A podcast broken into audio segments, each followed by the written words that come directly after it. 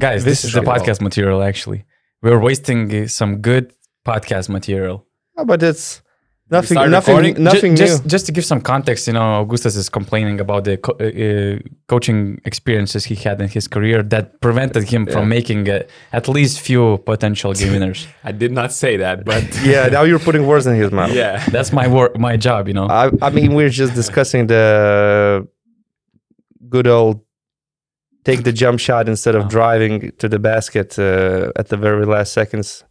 How you should approach. I mean- how you should I mean, it. it, and it's pretty obvious, and and we have so many examples in history where usually you settle for a jump shot, uh, whether it's a free or, or or a mid range shot. It depends on the score, but um, driving to the paint makes very little sense because there's not much um, expectations to get a foul call. I mean, even if there's a contact, we all know that, and that's why probably most of the greatest, clutchest players of all time, if you see their highlights, usually it's a jump shot, it's a step back or a side step, ISO play or something like that. Mm-hmm. Rarely you see a layup, a game-winning layup. and it's more beautiful to to knock down a fadeaway jumper. No, but I'm, I'm kidding. But honestly, like the, the the coaches would used to tell you, you know, drive, drive, and even Sasha Obradovic, you know, told uh, Mike James, we don't need a free, we don't, we don't, we don't, we don't need a free pointer. Now listen, hey, we don't need three points. Twelve seconds later, Whoa, who who doesn't need three points? Why why why do you need three extra points, man? It helps you to, to close the game. Uh, I mean, that that's what probably he was telling. We don't need a free pointer. Drive, you get maybe a foul called, you make two free Yeah. throws, and that's the thing, you don't get the foul call, Yeah. and then you get frustrated. And And Donatas said, you know, Nigel Williams Goss drove to the rim. Did he got a foul called last Don't time? even he get a didn't get clear it. Nope. foul call, so he didn't get it. Uh, I mean, and and I can take example even from Kaunas game. Uh, Luwawu-Cabarrot has Roland Schmitz on on the switch. Uh, If he's gonna be aggressive and try to get to the rim in an away game, even if there's contact, he probably wouldn't get a foul call. That's why he just creates some space off the dribble and, and settles for a jump shot, a mid-range shot, which goes in, and and they win the game. So uh, it's a debate.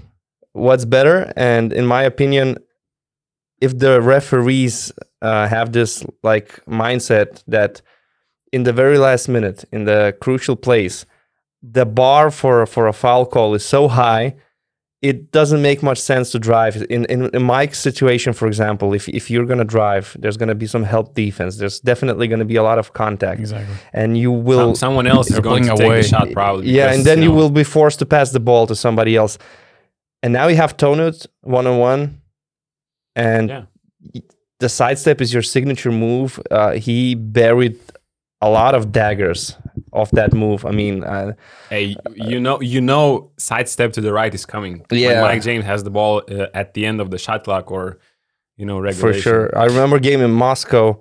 Uh, Nigel Hayes Davis was guarding him. I mean, Yep. he's a big dude, and he did what he can, but. That sidestep is is is just a killer move, and he, and he makes the shot, and and CSKA win the game. That, that was a game versus Žalgiris. So But Yeah. I, I, to be And honest, I was surprised. said good defense. yeah, it was good that. defense. I was surprised Milan and Messina didn't send uh, didn't send uh, double on Mike James because in two days we saw such a different approach by Partizan trying to stop the last possession of Baskonia. He immediately sent a double uh, team to on Marcus Howard, and he, he had have, hadn't any sh- chance to shoot the ball to release the ball, so he just kicked the pass out. In Mike James and Monaco situation, especially when you have the worst three point shooting team in the EuroLeague. They're still uh, worst team by three point shooting uh, to this day. And you have Alpha Diallo in the corner. Just send Nicola Melli in this case, for instance. And you're you're you know taking Alpha Diallo's Yeah. corner free instead of Mike's signature uh, move. And then you know maybe that's why Sasha was uh, you know trying to endorse Mike or anybody else to drive. Maybe he was afraid of uh, you know long rebound and then transition uh, by Milan. But you know Mike Mike was smart. You're making a three pointer and you end this You're stupid free throw game as well. yeah. The last Uh, seconds. and and if we look at what happened before this shot, James actually made some other tough baskets, which which means he's feeling good. He's feeling good taking the shot. He's feeling comfortable. And what you said, it has been done uh, three or four weeks ago, Monaco's Wednesday game, they were stunting Mike James and and forcing him to pass the ball. And Alpha Diallo made a shot uh, when it mattered in the last minute. So yes, I agree that playing the numbers game, you can live with other shooting, uh, not Mike, but uh, he trusts his teammates. So if you put him in a position where he has to pass the ball to Alpha Diallo, he will do it. And Diallo is capable of making that shot. It's not like you're living with the risk of of, of leaving Yeah, a like non-shooting, Jete non, non-shooting three- player three ball, that completely doesn't shoot. And even in that game in Milan, we saw situations where they were kind of uh, leaving Jaron Blossomgame open, and he punished them. So I think these Monaco players, some of them, are better at shooting than it seems from the last season, and and their numbers, like Diallo, Blossomgame, they're not really bad spot up shooters. Uh, they're not, but I, I don't think that Diallo still already you know o- overcome this uh, lack of confidence in his three point shot. Okay. Even this year, he's twenty three percent three point shooting. We remember Maccabi series; he was I think eight percent three point shooter. So I mean, in any case, you're taking this shot instead of uh, Mike's signature uh, move. And uh, you know, you you mentioned that Mike took this sidestep move over Nigel Hayes Davis, and you know, we were saying, you know, it, it this the situation, this decision whether to take a, uh, a drive or whether to take a, a long step shot really depends on the on every situation, and I agree. And if Mike takes that sidestep shot over Nigel Hayes Davis and his height and wingspan, you would probably expect this shot to be even easier against Stefano Tonut. Mm. He's not like he's not bad defender, but he is smaller than Hayes Davis. His wingspan is is, is probably uh, shorter, so that's an that's an even easier shot than he took. You know, has taken has taken in the past. So, I mean, it was it was obvious that he's going to take that shot, knowing that what Mil- Mil- Milano is going to do on defense if he drives, and plus the contact that is allowed is just insane. I mean, you can get away with all kinds of stuff late late in the shot clock and. Baskonia doubling Marcus Howard.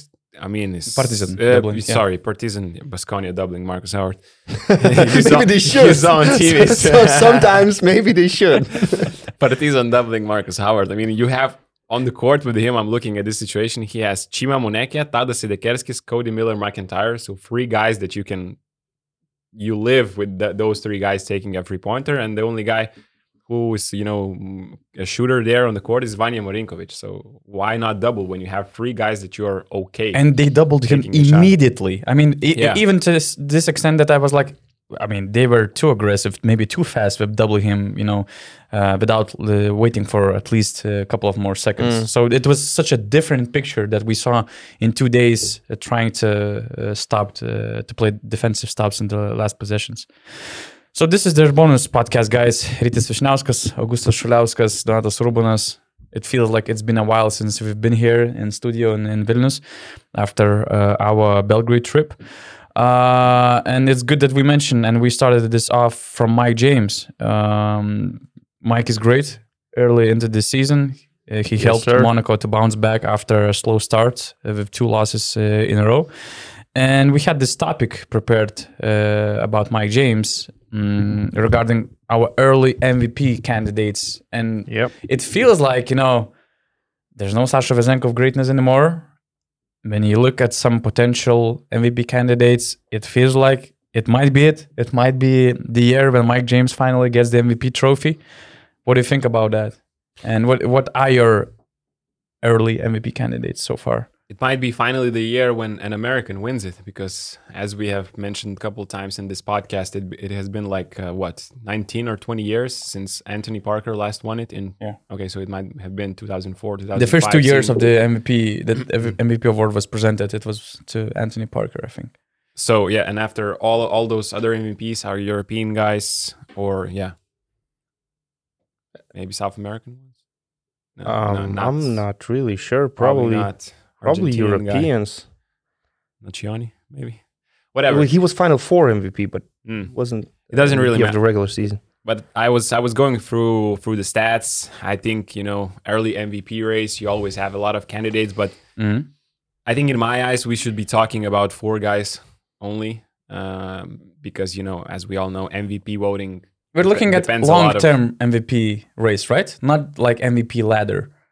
We don't Oh, have an MVP ladder in Europe. Like I, I I thought we were looking, you know, at the Yeah. MVP ladder at the moment. So Ah, okay. you know, and I would have given to, to Mike James, but I think at at this moment we have to uh, appreciate what Tornike Shengelia has done Yeah. for Virtus.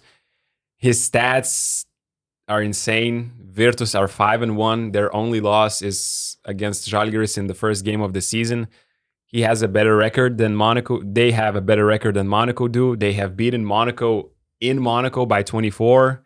They have won against Alba, Zvezda, Asvel, and Efes. Uh, is shooting 70 71% from the field. He is 45% from free while shooting 3.3 po- uh, times per game. Uh, 20% better free throw shooting than Mike. Uh, you know, has a little bit more rebounds. 4.3 assists for power forward. That's incredible number. Uh, Mike has him beat here because he has six, and he and Tornike Shengelia has a little more turnovers. But I just love what he has done for Virtus. He has been the main catalyst there, taking the most, um, let's say, uh, attention. He has been creating those advantages. He has been creating advantages for himself, for others. Uh, Luca Banchi basically in the offense put him and Marco Belinelli working together, and they react of those mismatches. You know, Belinelli creates a lot of advantages with his movement, and then Shengelia takes advantages against smaller guys or in transition. And I'm really, it's really fun to me for me uh, to watch Virtus in this first month, and I think, and I think in the early MVP race, you know, right now at Yeah. the moment he deserves the number one spot, but probably I would be crazy if I would say that Mike is not the favorite to win it this year. What do you guys think? I, I mean, sounds fair. And you and and Shengelia is the MVP of the month anyway.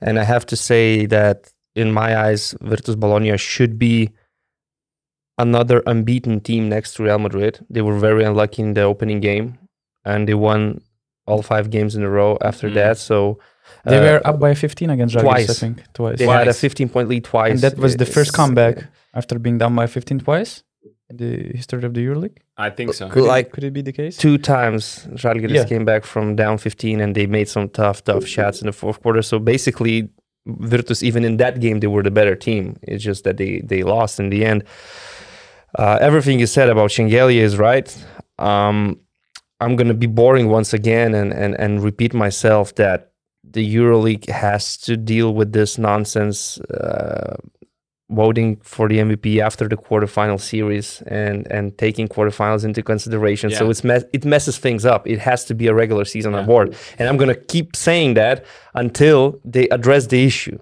Okay, uh, and definitely now we have these two front runners for the MVP. It's Mike. It's it's um it's Toko. But don't sleep on on the Argentinian guys in Madrid. Don't sleep on. Facu. Don't sleep on on Gabi Deck. The, their their team is winning. Uh, they're they're dominating games. They're both um, performing at a very high level in, in their respectable positions. We can see that if Yabusele gets injured, it's no problem. They put Deck as a four, and, and he continues doing his work. And Facu just makes everybody else better. The thing with Madrid is probably sometimes you will not have a a big stat line like for example Shengelia has uh, playing for Virtus or even Mike James has playing for Monaco because uh, in Real Madrid we know the rotation the way they spread the minutes and even the best players sometimes um, sacrifice their own stats let's say That's my question for you guys. Like, how many games? Because right now I said we Yeah. should probably be talking about four guys, and I heard you already mentioned Barcelona because I have Shengelia one, Mike James two, Lapro three, and Facundo Campazzo number Yeah. four, and it's like all the other guys later because you know Nikola Mirotic is, has ridiculous numbers, but Yeah. His team is losing. one game. They have won one game. So, and how many games Real Madrid has to win in the regular season so we give the MVP to, let's say, probably Facundo Campazzo because he scores like 10, 11 points per game, but he creates an- another 15, 16 points. And, you know, he creates like 30 points Yeah. per game on that team. So, how many more games Madrid has to win than the second place yeah to give the MVP to, to Real Madrid because probably, you know, Mike James will definitely have numbers like Yeah. he has right now. Um, I don't know if Lapro is going to and Barcelona are going to continue doing that. Probably, you know, one of the Real Madrid guys is, is one of Mm. the main favorites because they're going to win so many games. you know Is it like three, four more games, or they have to win like five more games than the second place? I'm not really sure about that because to me, part of being the MVP is basically uh, getting your team extra W's. And if you look at Madrid and compare them, let's say, to Monaco or to Virtus, the effect that Mike James has and and the way he sometimes I'm not going to say he wins games on his own, but you definitely couldn't imagine them winning without him in certain situations. And now Shengelia being the the leader of, of Virtus Bologna, it gives them more, um, in my eyes, to be the MVP because in Real Madrid, sometimes you're thinking, who's their best player? Okay, is it Campazzo? Maybe it's Campazzo. So if he gets injured and doesn't play for a month, it's there's a high um, uh, Chance that possibility they're that Real. Madrid will continue winning. They won the Euroleague without Facundo So, last so, year. so uh, to me, part of the deal in the MVP is is about uh, are you close to being irreplaceable? How close are you Mm. being to irreplaceable for your team? And that's where we're talking about Mike James and, and Yep. Shengelia at the moment. Uh, and I'm not trying to downplay Madrid's game or Campazzo Yeah. or disrespect them in any any way, but to me, it's not only about their team being number one in the standings and being so head and shoulders above all, everybody else, but also all these things that I mentioned. You signed with Madrid not to be in the race for the MVP awards or any kind of awards. Usually, you sign for Madrid. You sacrifice your individual stats, individual ad- accolades uh, for to being in the best position to win the championships, EuroLeague, ACB, all the cups they participate, Yep. and of course to enjoy the environment that is closest to the NBA, the way Real Madrid Madrid takes care of you. So yeah, that's that's the part of being a Real Madrid uh, player, and it's good you mentioned this. You know, uh, I would say stats, uh, how much, how many points players g- generate through scoring and assistant assisting. And thanks to Mikolas Stumbras and Bibalytics we can check this stat. And what's interesting Lorenzo Brown creates 35.8 points in the EuroLeague. That's the EuroLeague higher so far. And Mike James is second with 33 points. And then uh, there are player who, players who go uh, under 30 points. Nicolas Laprovittola, 29.8 points. Campazzo, 29. Shengelia, 29 as well. But in Mike's case, what also makes him uh, so great and why, even though he's second, or in some situations, I checked the second half uh, points, and let's say Lapro creates almost 16. Mike is second with 15.2 in the second halves uh, when the game is on the line. Mike's life is harder in creating points because you have the worst three point shooting team around you. And in Barca's case, they they're making everything. I mean, their offensive numbers are crazy. They're they're super smooth uh, offensively, and it's easier for Laprovittola, you know, to to get those bigger numbers uh, than Mike. So that's another point to Mike's MVP case. And it, it's good you mentioned again uh, this think that we should separate regular season MVP award uh, and we should eliminate this from the final four uh, teams because every MVP that we had in the early history were coming off final four teams. So just by you know making it an full season award, you exclude okay in this case 14 teams and best players of 14 teams, which is not fair. I mean, of course, you have to ma- uh, get your team to the playoffs. to Yeah, yeah. MVP. That should be a minimum, but yeah, still. you, you probably have to get a nice seed, uh, top four or something like that, or or be incredible and at least get your team to top six. But the quarterfinals shouldn't count in, in, in the voting, that's for sure. And yeah, what what you said about Laprovittola, Mike James. Uh, the thing is, Laprovittola has been great so far. Obviously, he missed a couple of games, and we're waiting for him to come back. But he doesn't get the superstar treatment Mike James gets.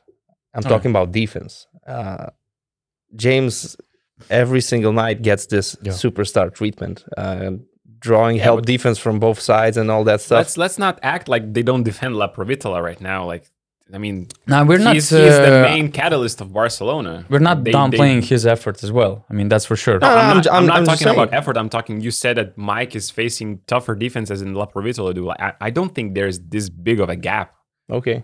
there. You know, talk when talking about defenses, they, they still treat Lapro as the main catalyst to Barcelona, like they treat James as Mm. the number one catalyst. I agree that he has better shooting around, but so far, you know, it's not like you're treating Satoransky as a better shooter than hugely better shooter than Alpha Diallo. They are still helping from him, but so far is that uh, Satoransky has been making those shots at a, at a high percentage, but he's still shooting pretty, let's say, wide open. So, I mean, I, I just wanted to say that it's not that big of a gap between defenses to Mike Okay. and, and, Alright, and, and Lapper. Cool, cool. Not gonna argue here. Not gonna argue. Yeah, uh, we have uh, a lot of top- uh, topics on this podcast uh, because we decided uh, to make it as a review of the first month that we had, and usually the first uh, month of the EuroLeague season involves some new emerging uh, MVP candidates like Tornike Shengelia. Uh, he was not in this conversation at all last year. It also involves some newcomers that are really exciting. It also uh, involves overreactions and a lot of stuff. So we're gonna try to go through the list of these uh, topics. But let's start uh, from the head coaches, and we already have four new head coaches. Six games into the season, and what's funny that all four round almost. uh, who replaced the first ones, uh, they all got victories. And for guys like Dusko, uh, Pozzecco, and Sfairopoulos, these were the first wins with their new teams. For Pozzecco, it was even the first EuroLeague win in his uh, career. And I remember that like minutes later when Baskonia beat uh, Partizan, there was this you know thing trending on Twitter. Oh, it's Dusko's effect. So let's rank. I, I think that all these coaches had their own uh, had their effect in their own ways. So let's rank these coaches and their effects by your own let's say standards you just have to explain the the standard that you picked and and you just rank these uh, four coaches expanding more about what they brought to the game what do you like about uh, the way they cha- changed the, their teams so far do we even have to say this the standard we were choosing for the first place? I mean, Luca Banchi has won five games out of six.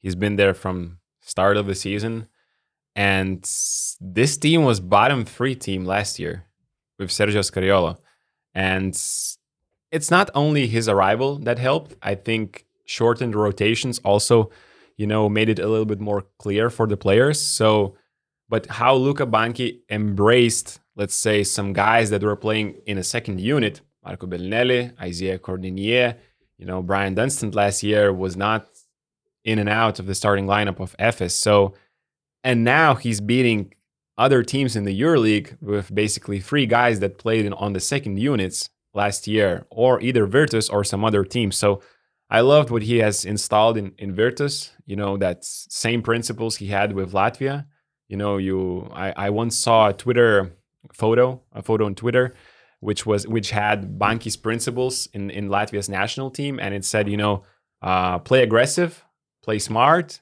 uh, play simple and then have fun and that's how virtus is basically playing you know they're trying to run it in transition as as, mu- as much as possible they are really doing a good job there because playing against defenses that are not set and Mhm. then I love the way he's using Marco Belinelli, you know, this year.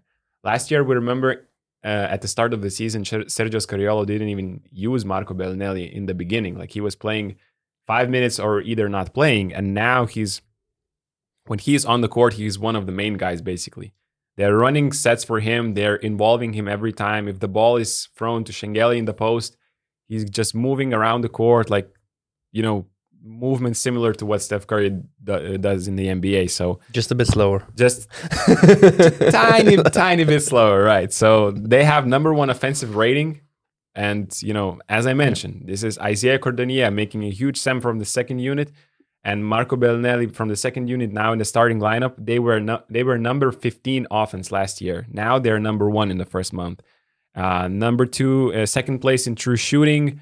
Number two in assists. They're playing fast. They're playing beautiful. They're playing smart in half court. And basically, that's all you need to build a successful offense. You know, you run and then you play smart in the in, in the set offenses. So I'm not saying I expect them to continue at this rate. You know, number one offensive rating throughout the season is hard to contain, and Luca Banchi will have to make some adjustments.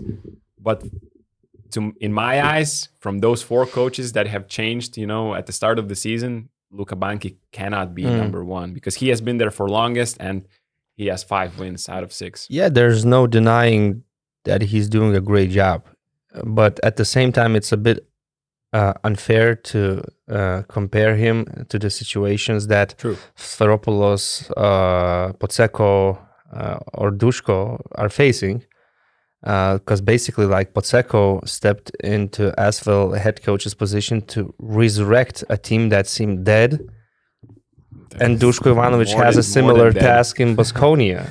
okay, Sfairopoulos, he he takes over a team that looked okay, just had some issues, but uh, they they did they weren't in crisis or anything like that. So maybe again, it's a different situation.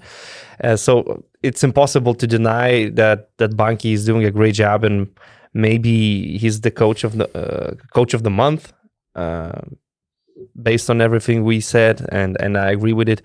Nobody knows if if they would be five and one with Scariolo or with somebody else because basically Banchi just stepped up before the EuroLeague season. Okay, the, the season in Italy has already started at the time, but but we were still a couple of weeks away from EuroLeague, right? Something. No, no, he, he stepped in like at 15th of September. Yeah. There was just Yeah. only they played Super Super, Super Cup- Coppa Super Cup. at the first weekend where he Yeah, was, and they yeah. won that also. And their first loss in Italy uh, came this weekend. yeah. So so So wait, so they won the Super Cup with Scariolo at the b- No, no, no. with, With uh, Banchi. Banchi, Ah, he, he Okay. came back from He the arri- World Cup. He, he arrived Yeah. on Wednesday, like, and and the Super Coppa was uh, four- four days I later. think uh, Mm. in the next weekend, not Mm. immediately because they went Okay. to Germany for a friendly Yeah. tournament, Ah, and then they okay. went after one week to play Super Coppa. They won that.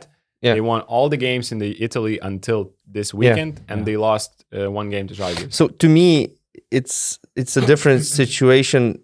Of course, he was not in the process of building this team, building the roster, but still, he came in before the start, uh, the, the official start of the season, and and had some more time, let's say, to implement certain things. And now we see uh, Virtus playing the way Banchi wants them to play. Uh, that's why uh, I would rank Pozzecco's effect as number one, because in his first game, in his very first game, he was actually close to beating Virtus, Luka Yeah. Banchi's team.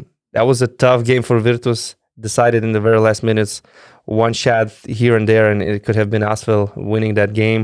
And from the very first game, you can you could feel that now these uh, Asvel Villeurbanne players are stepping up. Now they're getting their heads up. They're feeling much better. Uh, They're finally trying. there's someone On i- defense. actually influencing them and and forcing them to be better forcing them to make that step forward and that was the first game and after that uh, they get a solid win in, in the french league uh, versus strasbourg and eventually they finally break the uh, nine month euroleague losing streak how long was that since since, Since january. January. and they do it in a tough, uh, tough environment in an away game, sold out crowd in Kaunas. We know that coaches and players always say how how difficult it is to play there uh, against Žalgiris, and they were um, chasing Žalgiris for 38 minutes, but they were always hanging in there. They never.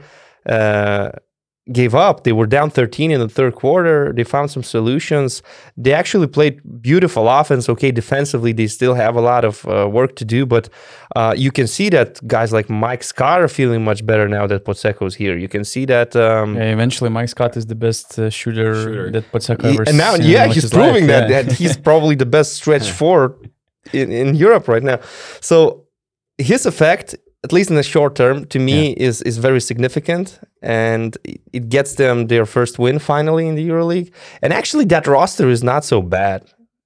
Luva Vukabaro is back, and you can see he's a he's a really high quality player. So that roster is not so bad, and and basically. Uh, it is N- now, now Asvel all of a sudden becomes an interesting team to watch. I think we ranked them 17th or 18th before the season, and if Seven- we are 17th. honest, it's really solid 17th, 18th ranked uh, team Yeah. in the EuroLeague. It's it's not easy opponent uh, to beat when you rank him that low. Ah, it was pretty easy to beat in the first five games. Four, Yeah, four games. It seemed like they seemed like the same thing we saw They- last season in the second part of last season. Like, it seemed like they wouldn't win Euro Cup the way they were playing. Yeah. And it's funny that we. th- That's why I suggested you, t- you know, having your own standard for this ranking. Because let's say if I would do a social media boost uh, ranking, Pozzecco for sure will be on the top. You know, uh, suddenly with all the respect to Asvel players, but he made Asvel team interesting, and uh, you know, uh, he made them. Uh, he put them on the on the spotlight with his locker room speeches, with the timeout speeches, with the content that he created in one week is probably, you know, got m- more views than TJ Parker's tenure in Villeurbanne in general. Except from those, you know, big takes about uh, uh, charter flights to Zvezda on the same day of the game day, and there was Oh, yeah. another take by. Uh, another take saying that I think that French league is better than ABA league or is more competitive than ABA league or Asvel is getting a more competition in the French league than Partizan or Zvezda, something like that. So of course uh, it received a huge bl- backlash. Uh, but anyways, it- it's funny that you mentioned two Italian coaches who are also known and are very good at communication and Mm. mm, motivation. The three accolades that you you've said about Banchi.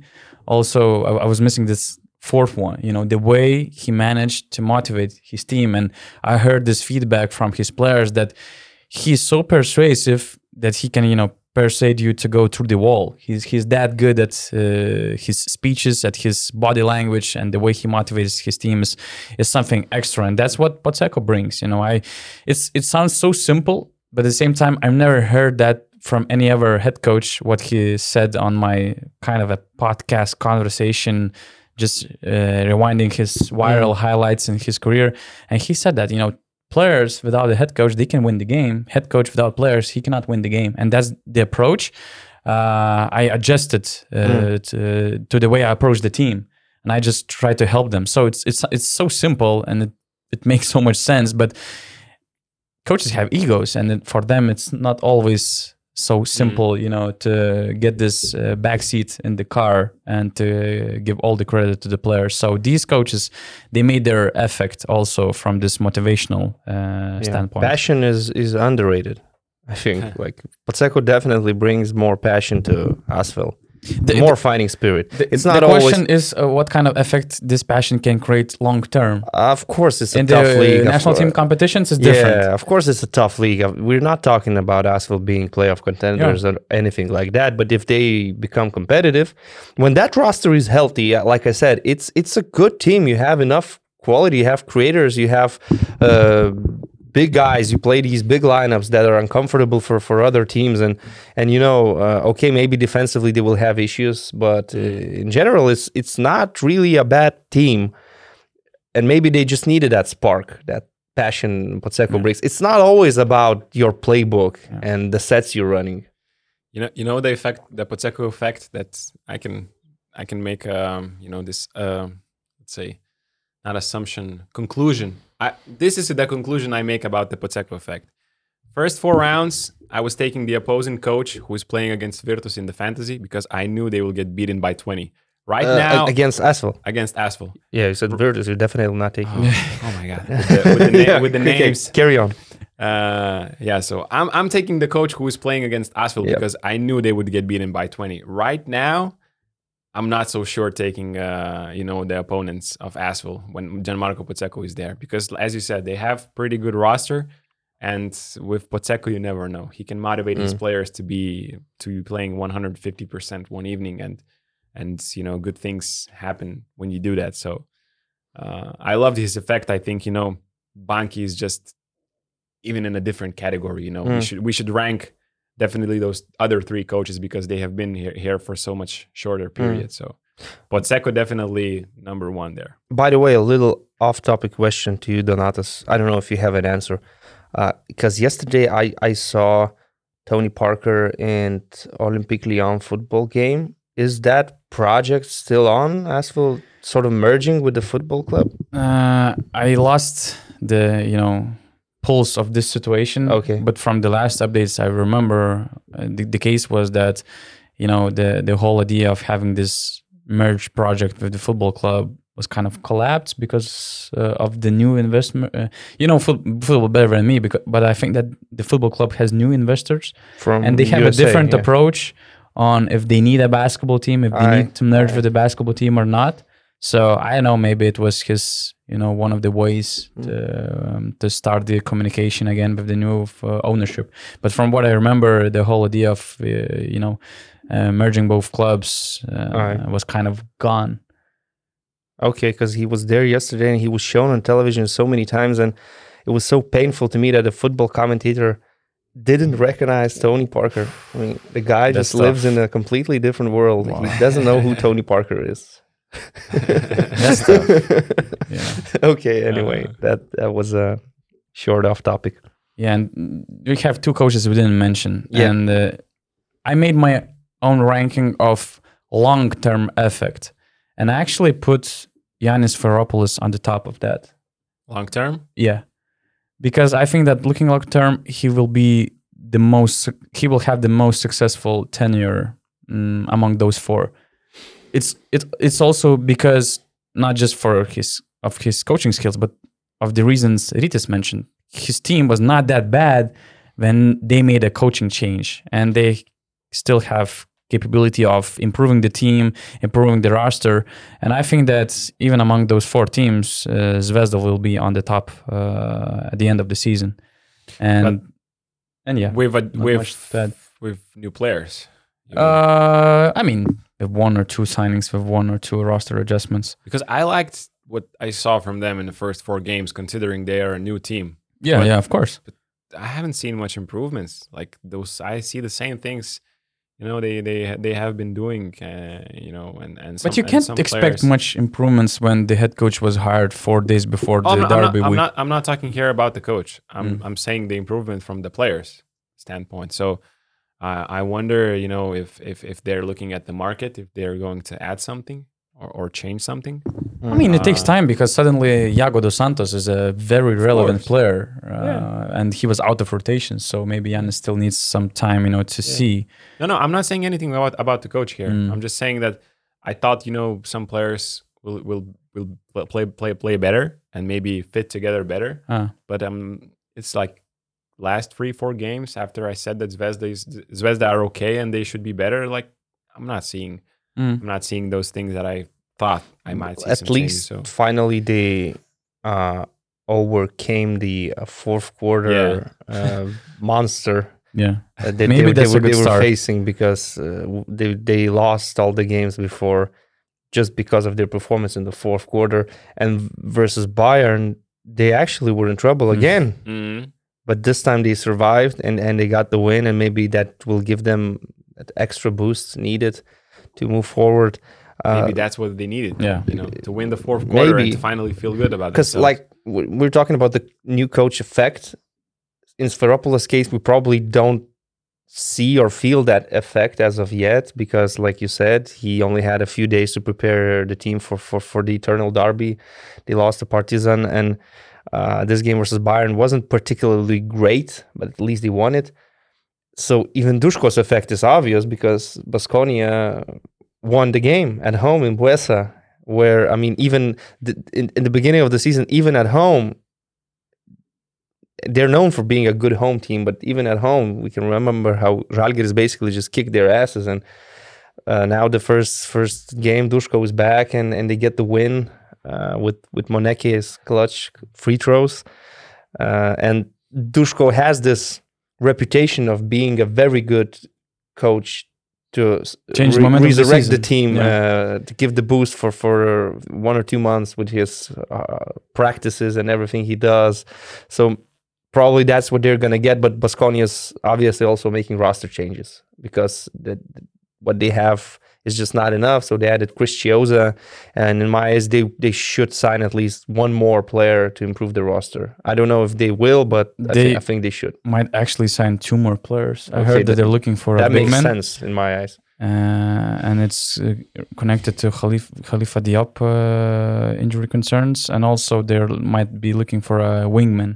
So you know, three additions might be a Wow. We could have a good change for the completely different picture Yeah, yeah, yeah. if these signings work out. Of course, Chris I think he has potential, but it's too early to say how good he will be in the EuroLeague.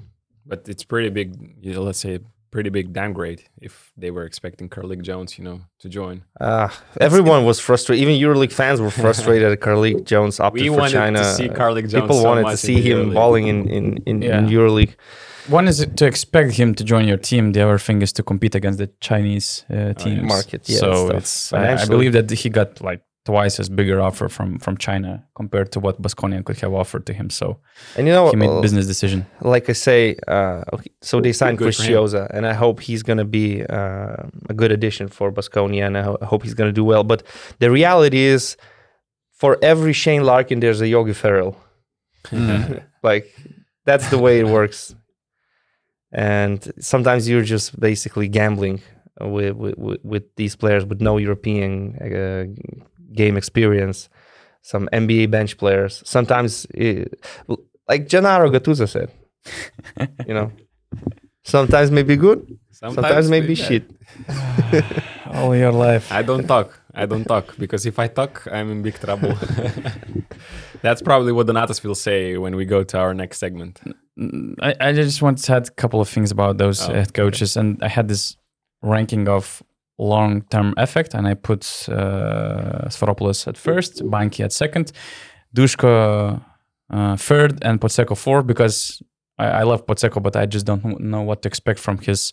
Uh, from him as the rookie yearly coach, and Dusko is Dusko. He gonna win five games in a row. Uh, he gonna inspire the team. They will be in the He's playoff not. race. They're not making the playoffs, and then after the off season, he will be fired in, in two months. And so, and I've actually heard very very fresh Raja Bell you were story. offering him a lifetime contract the last time I heard on the podcast. It's just big, you know, we, we are we wish the best for Dusko, Yeah. you know. So that's how it should work. But if they win five games in a row now, because they have Olympiacos away, Barcelona at home, and Asvel, and then Monaco. and it's Dushkov's effect, you know, you can expect anything. But just recently, qu- quite randomly, Raja Bell shared Dusko Ivanovic story on on the Ringer podcast, and it was actually suggested suggested by one of our BN Plus members on our BN Plus WhatsApp uh, chat, and Raja Bell said, and I actually forgot that Raja Bell actually signed with uh, Vitoria. It was probably Tau Ceramica back in the day. It was in 2002 But he didn't play for he them. didn't play a single game in the EuroLeague, that's for sure. Not sure about the Spanish Aye. league, but he arrived to Vitoria and he actually went through the offseason. And Raja Bell nicknamed Duško Ivanovic Yugoslavian Bobby Knight. Uh, and he said that, uh, I mean, he he thinks that Duško is a great coach uh, and he, he's really fine at coaching, but the way he approaches the off season and you know the way he exhausts his players is something else. He said that he had some knee problems, and uh, Dusko was, uh, I mean, Raja Bell had some knee problems after one of the preseason games, probably. And he said that Ru- uh, Dusko, uh, he liked to do those five kilometer runs through the wilderness uh, in Vitoria, and then you go to the practice. So you can imagine Raja Bell having knee issues, and you know he he he's forced to run five kilometers, and then he said that Dusko liked this game where I didn't really understand what was that all about, but let's say players are jumping on each other and for some reason you have to carry them, them on and to run as well and he said like come on seven foot centers are jumping on me i have knee problems we're we're about to run this five kilometer stuff and then we, i'm having a practice i love dusko but i just didn't want to play uh, you know in that Oh kind of my God. environment so yeah that was roger Uh, bell's so- experience So maybe that's the solution. You just don't give Dusko an off season.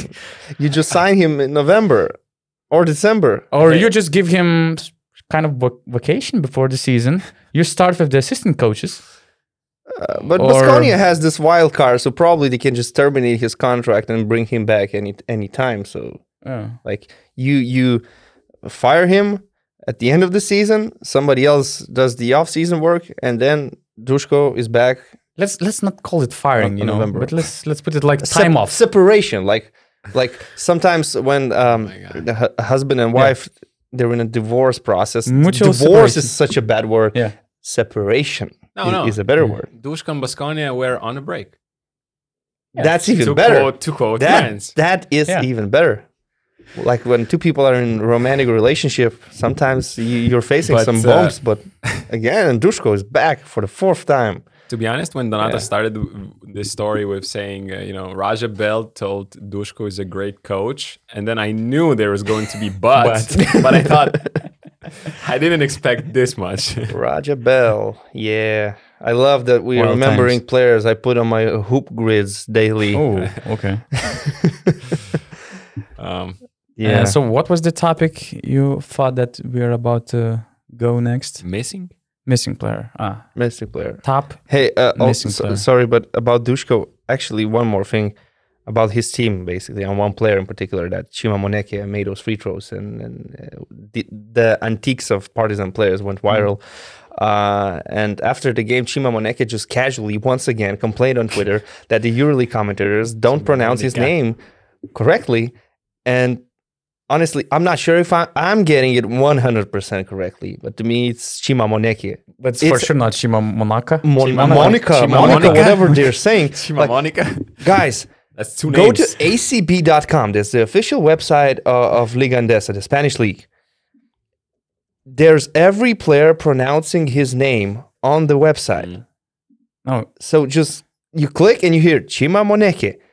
It's it's that simple. It, it shouldn't be that hard. Uh, They're not probably listening. They have it, it's round six, so, so because Moneke already complained about it, and I Yeah. think it was the same commentator. But he, yeah, you're like I should, mean, so should forward this Tweet. the man deserves recognition for sure. The way he's been hooping so far. So at least let's try and get his name and it's not pronounced just correctly. about acb.com. There's pronunciation guides in on EuroLeague EuroLeague as Media well, yeah, Center. yeah. So yeah, it's sure. it's also another solution. Chima Moneke. I think, I think I'm I'm saying Mhm. it right. talking about these pronunciations fun. Um, right before the season, right before Victor Wembanyama started uh, The playing, Biami. playing out of his mind, there was um, Kendrick Perkins called him W- Wembayimba, Yeah. Wembayamba, I think, and, and and Reggie Miller also had some some uh, funnier It- but it's not such a spelling. such a tough Ah. name to pronounce. Like sometimes I don't understand how uh, some Americans mess things up. Like Wembanyama, but probably in uh, because it's French, the uh, emphasis is on the on on the last A, so it's Wembanyama instead of Wembanyama. But people are getting used to saying Wembanyama or Vembi, and that's fine. But how do you come up with these Wembyambis and, and Wembyama was great. Yeah.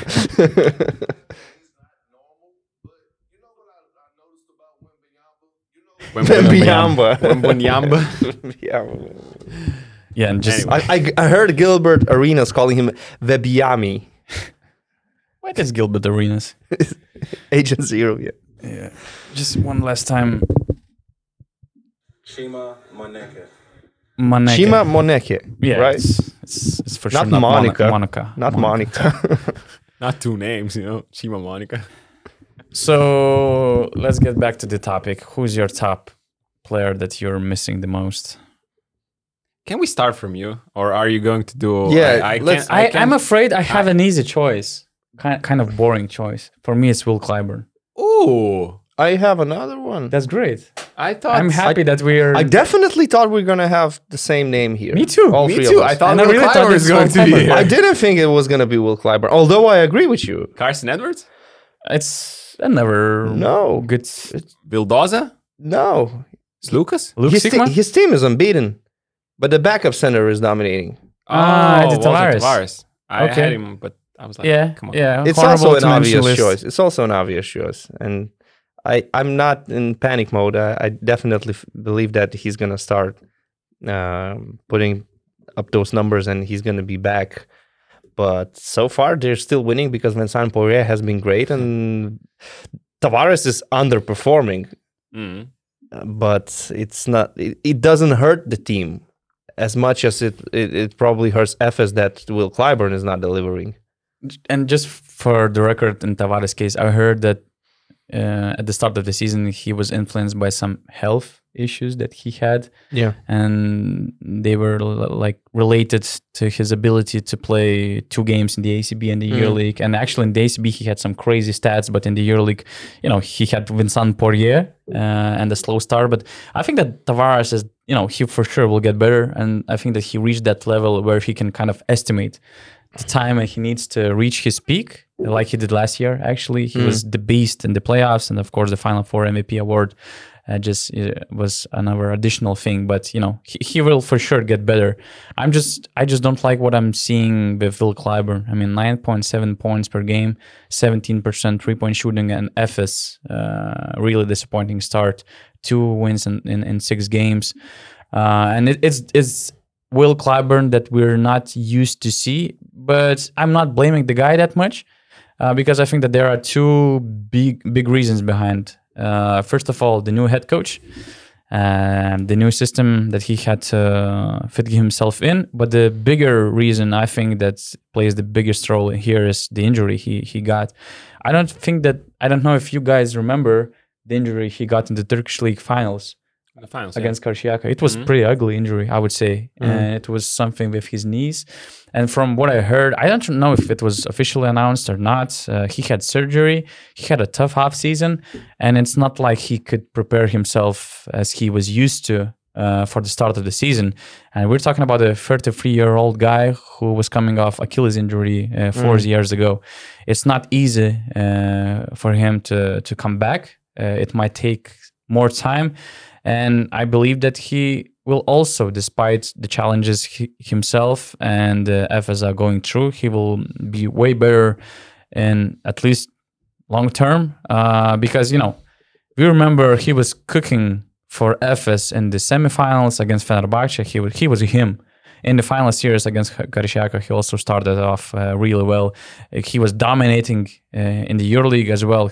In my eyes, he was all EuroLeague team uh, material, and you cannot expect him, you know, to be that bad in four months. So there are some, big, it, there has to be some big reasons behind that, and I'm a big Will Clyburn believer. Believer, but I just think that you know mm, Efes missing him that much affects him also uh, too much. So it was all around, let's say, missing. But there thing. are so many other players underperforming That's true, for, for Efes. It's not only about Will Clyburn. It's like you have a new point guard now, and Darius Thompson also needs time to adjust. It's not the same Darius Thompson we saw last, last mm. year in Baskonia. Things are different right now. He's only he's averaging less than three assists per game. And last year he was a double double machine, so now he has to adjust to playing next to Shane Larkin. And Shane hasn't been that great as well. I mean, he had at least a couple of games where, where the shots were not going in, and, and he was wasn't as aggressive as we expect him to be. I, I would say their only consistent player so far has been the veteran Rodrigue Beaubois. Other than that, uh, there are many guys playing below their level, and Efes is not winning. So uh, I'm not sure how much patience Efes has with the new coach. I, I expect Erdem Can to continue and things will get better, but the the start of the season is really disappointing for Efes. I, I have really high hopes, you know, on on Erdem Can, and I just think that I don't know if this core can be good, you know, again, because this team with Will Clyburn, I mean, joining, we have seen them be good only in the Turkish league playoffs, and they have they had they have had so many injury problems. Like to start this season, you know, as you mentioned, I even asked you, Donatas. I don't know if you remember. Does Will's Will's movement look different to start the Mhm. season? And I was like, this, this is after the surgery or or or what happened? And, and probably it is, but I just hold Will to such a high standard, and I think we all do, and I, he he does him for himself, and just to be you know at an amazing level offensively, he needs to be physically well. And to have a positive impact on the team he has to be amazing offensively. Because it's not only about that he's scoring 10 points on a on a 17% free free point shooting. Like defensively there every team is picking him and Shane Larkin as as the main targets. And and there so far they have not been able to uh, hold their own one on one and Efes offense I think is one of the worst in in uh, Efes defense Yeah. is one of the worst in the league so far after six rounds. And this team hasn't been good defensively. And we thought it might have been, you know, the coach put not putting a lot of emphasis, maybe not much, not enough scouting. But we see a coach right now who has a completely different approach, and they still are pretty bad defensively. So that is my question to this team: Can the way it is constructed, can they be good offensively as as the core? I'm not talking about Will anymore here, but it's just my question to Efes. So really big question marks. I hope Will will be in a better shape and he can be again, you know, a 17 and 18 point scorer that we know he he's capable of being. And maybe this way, Efes will start picking up wins because they have been pretty bad to start the season. Yeah, as you said, they have 17th defensive rating. Second worst. And at, actually, at this point of the last season, in the first half of the last season, he, uh, he was averaging. Will Clyburn was averaging 19 points. So now he, I mean, Efes in total, they get 10 points less, and it's not easy to win games. And uh, at this point, he actually had a s- s- uh, six game 20 plus consecutive streak, uh, 20 plus points consecutive consecutive streak from Will Clyburn. So, yeah, that's that's huge. And as you mentioned, they're they're not built for defense, so you have to be great in offense. And Will is far away from that, but he's not the only reason why Efes are struggling. For sure not. Uh, so you mentioned Tavares. Tavares, yeah, and There your pick was Clyburn. Clyburn. Oh, you also had Will Clyburn. Yeah. Ah, okay, okay, okay. I, I thought that you had a different player. I thought you're not going to mention him because if you speak, you are in big trouble. He's not coming on the podcast anymore. You know. He's not coming to the pod, on the podcast either. I mean, in any case, he just got a lot of hate for his Olympiacos takes uh, last season before the Oh, Final yeah, I Four. remember now. Yeah, I remember so- now. And at the end, Hey, he's not the only one who gets hate from oh yeah, Olympiacos oh, yeah. fans. So. Just for players, it's different. They're not used Yeah. to it, so we are kind of it's our cup of tea every day, basically. And We're about to get some more, I think. uh, We're going to do the top overreaction oh, segment. so what's your top overreaction? Rytis, do you have something in mind? Or, or Um, do I go with my Olympiacos take right right away? the biggest over? Personally, I don't have any overreactions, but it's No, but probably probably me picking from Yeah. from how others react. Yeah, cer- exactly. That's cer- about it. That's about that. So I think we already talked about one, like Walter Tavares. I yeah, think some people are overreacting to that. yeah. But since the team is winning, I don't think that we, too uh, many people. It's probably just the people that actually drafted him in fantasy as as their number one pick. True. Oh yeah, that's a Um, personal hate. Did, okay, guys. Uh, did you f- uh, did you feel uh, this way? Did you feel that people are saying Olympiacos are as good as they were last year, or mm, no?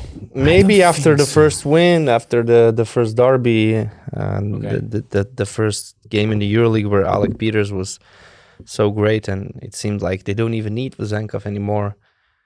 Uh, It's not like Alec Peters is not great. Like he's No, still he averaging is. 14 points, he is for sure, but but uh, overall, I don't think so, to be honest, because I think that on this podcast we kind of shared enough concerns mm, if those players are going to replace Vezenkov, uh, Sloukas.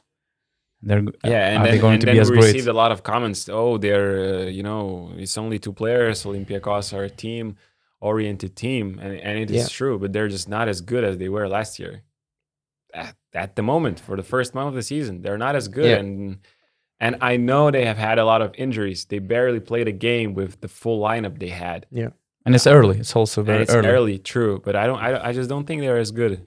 You know, to start. so they signed Start Braz- Brazdeikis and he's barely even playing, so we, we cannot. And they're looking for another player. So don't for me, even it know just doesn't what role he's going to play in that team because Mm. first he came in injured and he played, but barely.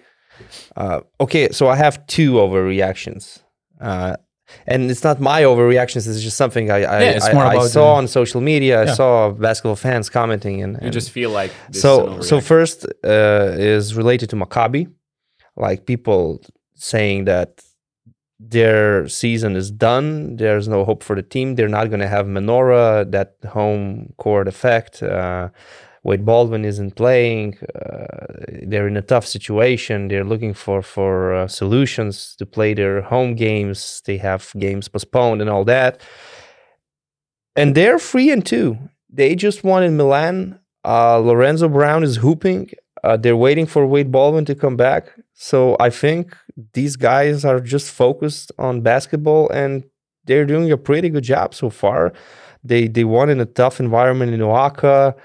Uh, three and two is not a bad position to be in after five games. Okay, they still have one more game postponed. That was versus Madrid, I, I think Madrid. Madrid. Uh, and and Wade Baldwin is about to make his comeback. So maybe there's a bit of an overreaction. I know Mm. that what what's happening there in in in Israel in Gaza, it's it's it's horrible. It's uh, something I don't really want to talk about. But uh, this team is still good. The roster is solid. Baldwin is coming back, and I think they're they're still definitely playoff material and a team that can compete for the final four. Of course, when you don't have that true home court advantage, uh, it might be a problem. It's also a problem for the club because you're not selling tickets. Losing a lot of money. But basketball wise, I think that they're still a good team. And there's a bit of an overreaction by saying that Maccabi this season they will not be relevant. And another one is uh, that Barcelona is better without Saras, hmm uh, with Roger Grimau, who's doing a great job. I have nothing bad to say. It's just that Saras was also getting results in the regular season. His team was number one seed, and, and they were getting wins and all that. And uh, so it's too early to say if if they're better now. Uh, Maybe but- they're more people, exciting Some, at the peop- some people are reacting and saying, Yeah. "Oh, look at look how Laprovittola is playing now. They're all free now. They're playing much better."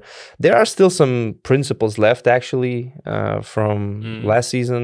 The way they use the mismatches, the way they play in the post.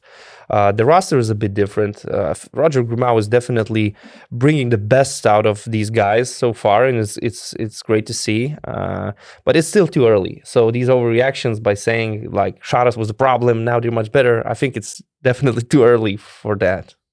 Yeah. I think Grimau is just you know doing an, an excellent job of of keeping keeping the best principles and the structure and giving players the freedom to to express themselves and and, that's why Barcelona are playing and I think you know people not a lot of people like the way Barcelona were playing under Saras. Mm. You know how many times Mike James said it. I don't want to watch Barcelona on EuroLeague TV. Like I'm not turning that TV. And I said it as well. Many times. Many times. So right now, people are seeing Barcelona team who plays beautiful basketball, who shoots three pointers early, and who doesn't like that. So Mm. and they're winning. And like So- they're facing uh, some problems. They they played Panathinaikos. Both teams are without point guards. Uh, Vildoza and Sloukas out for PAO. Uh, Laprovittola Lapro. Jokubaitis out for uh, Barca. So what are your solutions? Panathinaikos didn't find any. Uh, nothing worked. And I thought Barcelona, okay, so Satoransky will have to play 32, 35 minutes. Nope. Oh, Aurel Pauli. Oriol Pauli is is is put uh, in the point guard position. Kind of, I see some similarities to Leandro Bolmaro, Maro, yeah. like a small forward who's capable of handling the ball and creating. Not the best three point shooter, but sometimes he can punish you when you go under. And he made that one free. He he was driving. He was performing at a very high level, especially in the first half. There's your solution. The guy that doesn't make the 12 man roster when everyone's healthy is capable of of being a, a- a backup point guard to Thomas Satoransky. I've heard that story somewhere in, in Spain also, you know, when you don't know even a player and Oh. he just steps in Mm. in the EuroLeague playoffs or Final Four. Final Four especially. year- Yeah, to stop 17 Nikola years Mirotic. old. Yeah, oh yeah. Yeah. That, that one, that one. And that guy. It, actually, Oriol Paul is the Oriol re- Pauli is not six, a 16 year old, but No, but I mean, it's the same principle, you know. Yeah, yeah, the yeah. guy who's not even in rotation Yeah. steps in and, and it's and- true. It's true. Yeah, him and uh, even Jabari Parker. I mean, I would say it, it wasn't Jabari Parker's fans podcast uh, early into the season, but I mean, he is also giving important contribution in his own way, and, and probably Roger Grimau, one of his best abilities right now is that he manages to make everybody important or to to to, to help them thrive uh, in, in his system so far. So that's beautiful. That's beautiful. A lot of beautiful things about Barca so far. Never been a Jabari Parker hater. I just didn't like the uh, signing, the move uh, by the club. It's not on the player, it's on the club. But he's playing good, at least offensively, and he's actually getting better. So maybe I will be proven wrong. So yeah, again versus Panathinaikos, he had us that one stretch where he just he he was just unstoppable. He went coast to coast. He made a fadeaway jump shot. He Side- sidestep, ISO. Yeah, He, he reminds me Bars grabbed an offensive rebound. He didn't have a clear role, but in some situations he managed to change the momentum of the game with his energy, with his power plays, uh, with his transition game. with Parker, we're probably more talking about scoring. Uh, Oh yeah, yeah. but It- it's not as all around as it was with but- Dante. and and again, and Coach Grimau feels that uh, Parker is having a good night, so he's going to start a third quarter with him. Although he wasn't in the starting lineup, they had Oscar da Silva. It's good coaching, definitely. Uh, so Ataman and Grimau faced the same issue. Point guards were injured. Barcelona dealt with it much better than Panathinaikos. Yeah, that's true. And in my eyes, my top overreaction was that I actually already mentioned that you know people saying that Real Madrid are too too good for this EuroLeague, and they wonder how they're going to be stopped. And you know, I've been too long in this business already, and if you remember our last two champions we had in the EuroLeague, what was the narrative going about? You know, Chus Mateo and Real Madrid at the start of the season, and now look, they're winning the EuroLeague uh, despite the challenges, despite the bad game that they produced for for long stretch of the season. And then we had this Efes thing, you know, uh, where they didn't take it serious at the beginning. They were out of the playoff picture actually midway through the season, and then they won the EuroLeague. It's it's not about it's not like I'm saying that Real Madrid is not that good and they're not they don't deserve these accolades. It's just about the competition itself. We have the Final Four format, so these early October yearly champions they don't exist because mainly because of the format that we have in the EuroLeague. So I just don't like this, you know, thing about that. Oh, it's impossible to stop. No, the EuroLeague format will stop them. If if not some other quality team that hmm. will emerge throughout the season, that's for sure. So you are saying a team who is struggling right now will win the EuroLeague? Donatas just said Olympiacos are going to win the No, EuroLeague. I'm not this year. saying that, but you know, I would, I won't be surprised if I'm sorry Olympiacos wins the EuroLeague. But Yeah. but be fair then. Uh, do you see any of the teams uh, winning uh, versus Real Madrid in best of five series? Mm, right now, it's too early in my eyes. Really, we're talking about one team which peaked quite early, and we have a lot of teams that were Mm. struggling, and we're in, in the beginning of November, so we didn't see the best version of some other teams that we could compare to have the we fair a- argument. actually haven't seen best version of Real Madrid. Who knows? We just talked for Yeah, five we're minutes about of Edy Tavares, Tavares. still not being the same Edy. Yeah, but He- Vincent Poirier is as great as he. I never seen him being depth that good. of, of their roster. So Guerschon Yabusele. I don't know. Actually, if they are all healthy, uh, I cannot imagine them losing a a, a series. But that's a big if again, and it's too early, as you said. Uh, and yeah, some other teams like you could easily overreact to, let's say Valencia or Fenerbahce, what they have done so far, but you don't see them as some sort of invincible teams that uh, will not will, will, will not go down at some point. But but with Madrid, you're at least guaranteed they're gonna clinch the home court advantage. Oh yeah, that's season. that's true. That's true. It's it's unthinkable. it's more about the it's format. unthinkable to see them dropping to Yeah. to play in or or, or fifth, sixth seed. You, it's not gonna happen realistically. Yeah. Uh, what else? Your oh, okay. Your your EuroLeague TV pass top three teams that you watch after the first month or you recommend to watch. I think right now I have three teams, and I I just understood why I have these three teams, because to me, uh, two of those teams have new coaches, so that's already interesting to watch. I'm really interested to see what these coaches are, how they're going to install their offense, defense, you know, new set plays, new ideas, all that stuff, blah blah blah. And the other team just changed two of their their main uh, players which happened to be Kostas Sloukas and Sasha Vezenkov. So my top three teams that I watched the first month and I, I recommend watching is Olympiacos because it's always nice to see them play with their off ball. I really enjoy watching them play. Really, even if, even if they you know struggle sometimes, but uh, to me, they're they're they're nice to watch. Um, and I have Barcelona and Virtus after the first month. I I just, you know, as as I mentioned ten minutes ago in this podcast, two of these teams play fast. They their coaches have given freedom uh, to to the players in offense. They're shooting early. They're shooting three pointers. They're playing hard. Uh, I loved the set plays for the shooters. Uh, Roger Grimau for Abrines, Luca Banchi for Belinelli. The continuation in offense is is is nice to watch. Jan Vesely has been uh, a surprisingly His mid-range game is he, he's so back to consistent. his he's back to his you Decision know, making is elite- brilliant. elite self. Yeah. Uh, I don't know late late slips in the pick and rolls like these ti- tiny details not that not many big guys do. You know, he he plays like two pick and rolls in a row where he's trying to set the screen and he sees that it is a switching defense and then he comes for a thir- third one or it's like a hedge defense and he slips because he knows that the guy is going uh, really high aggressively on the ball and then he gets a advantage basically from nothing.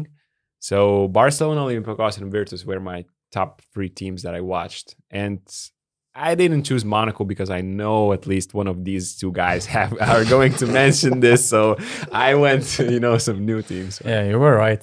You were right about Monaco. I mean, or Rytis, either either Yeah. Rytis or Donatas. uh, One of those two guys are going to mention Monaco. Like it's not possible. I mean, Be honest, you both had Monaco in your list. yeah. No? well, course. Of, well, of course. I mean, you're talking to a guy who puts uh, exclamation marks uh, saying "Rocket Team" on, on, on Twitter after they win in Milan. So, uh, yeah, Monaco is my number one. I always watch them. I always I watch their every game. I Mike James is my favorite player in the league, and I'm so happy to see Jordan Lloyd back. I Oh, think he's going to bring so much to this team again. Uh, because Elie Okobo hasn't been really consistent. He, he's having his ups and downs, and now you're back. Uh, you have your another star player back, Jordan Lloyd, definitely uh, an elite guard. So, uh, and and they got wins even without him, which is good because they started 0-2 and after that start, it's it's kind of easy to get your heads down and and lose a couple of more games, and then all of a sudden uh, you're in trouble. But nope, they responded. They got the wins, and now they they have Jordan Lloyd back on the court. Uh, I'm a fan of his game as well, but mm, the main reason why I uh, follow Rocket Team is is Mike. That's, that's for he's sure. one of those rare players that make wow plays. That sometimes after his shots, you're like, okay, we're kind of used to Mike James' greatness, but I mean, it was something else, you know. His shots uh, against Milan, not just this dagger, but also uh, buzzer beater at the end of the third quarter, I guess, corner free, or I think he's making such great plays. And at the same time, why for me it's interesting to to see to follow Monaco at the start of the season is that they still kind of struggle. They're getting some tough wins, except this win against Maccabi, and you know some other players they're on a slow start. So, but every time somebody else steps in, you know, every time, even like in the game against Milan, for instance, Donatas Motiejunas played some some nice minutes at the end of the game with his deflections, with uh, defensive stop against uh, Devon Hall, I think it was. Uh, the other night, there's somebody different, you know, maybe Alpha Diallo. So they always face struggle. Usually they play some late minutes uh, dramas. There's this Mike James uh, greatness. We also have this, you know, thing with Kemba Walker. If he's uh, going to prove us wrong or not, you know, he's the former NBA player. So it even adds something extra to watch them. So a lot of reasons to, to follow their game. Yeah, I agree that maybe their game uh, is as beautiful as it could be. Uh, they still have this uh, issue with with three point shooting. Yeah.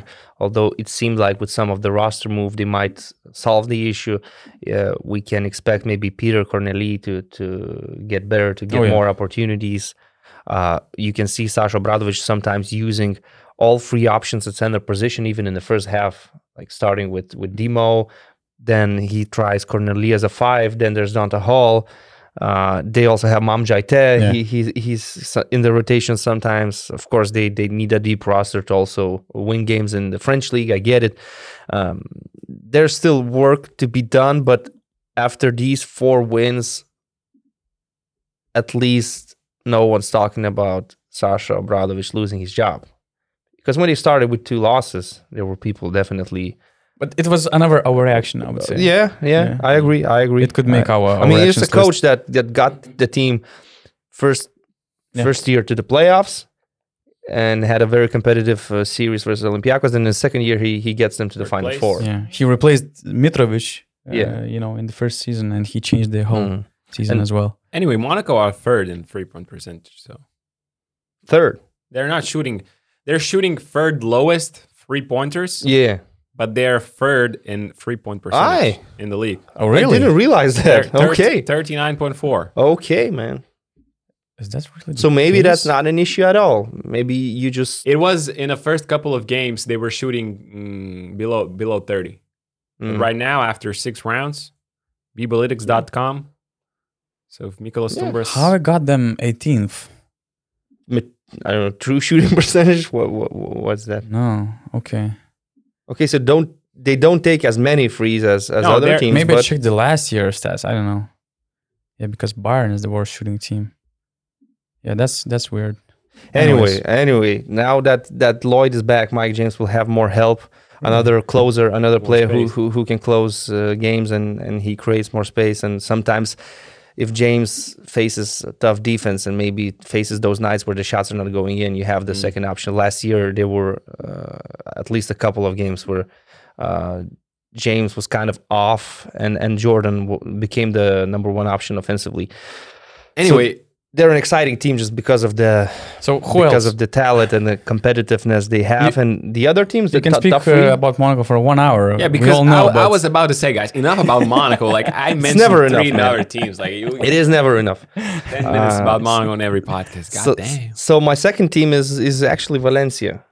okay. It's nice to see a team that has a young coach. The first year for Alex Mumbru wasn't very easy, but they reshaped the roster. Uh, they they said goodbye to some veteran players and they went for a different approach to have more size, to have more athletic players, uh, to have centers that can actually uh, add some muscle in the paint. Uh, because in the past, Valencia was known for having shooting bigs like Dubljevic, Tobey, and, and some others. Uh, and why they are an exciting team to see is because Coach Mumbru uses all 12 players in his rotation, and everybody is a superstar in their role. Everyone knows what are the expectations for him, what are his his duties uh, in in the game, what he has to do, whether he plays with the second unit or, or the starting lineup. There's Chris Jones, there's Stefan Jovic, there's Jared Harper. Uh, there are all these um, physical players that that make them one of the best defensive teams in the league right now. Uh, I like watching da- Damien Inglis, uh, a French player. I think he's a EuroLeague rookie. Yeah.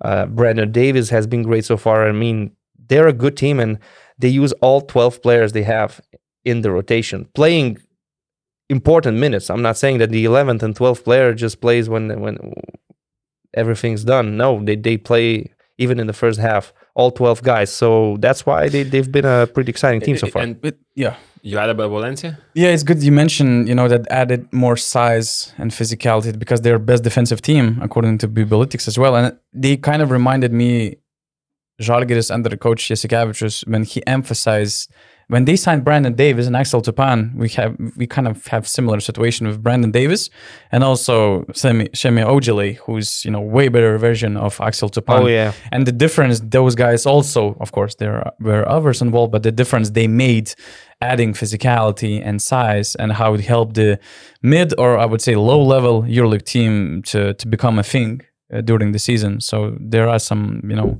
similarities to me between that that Žalgiris and, and this Valencia team.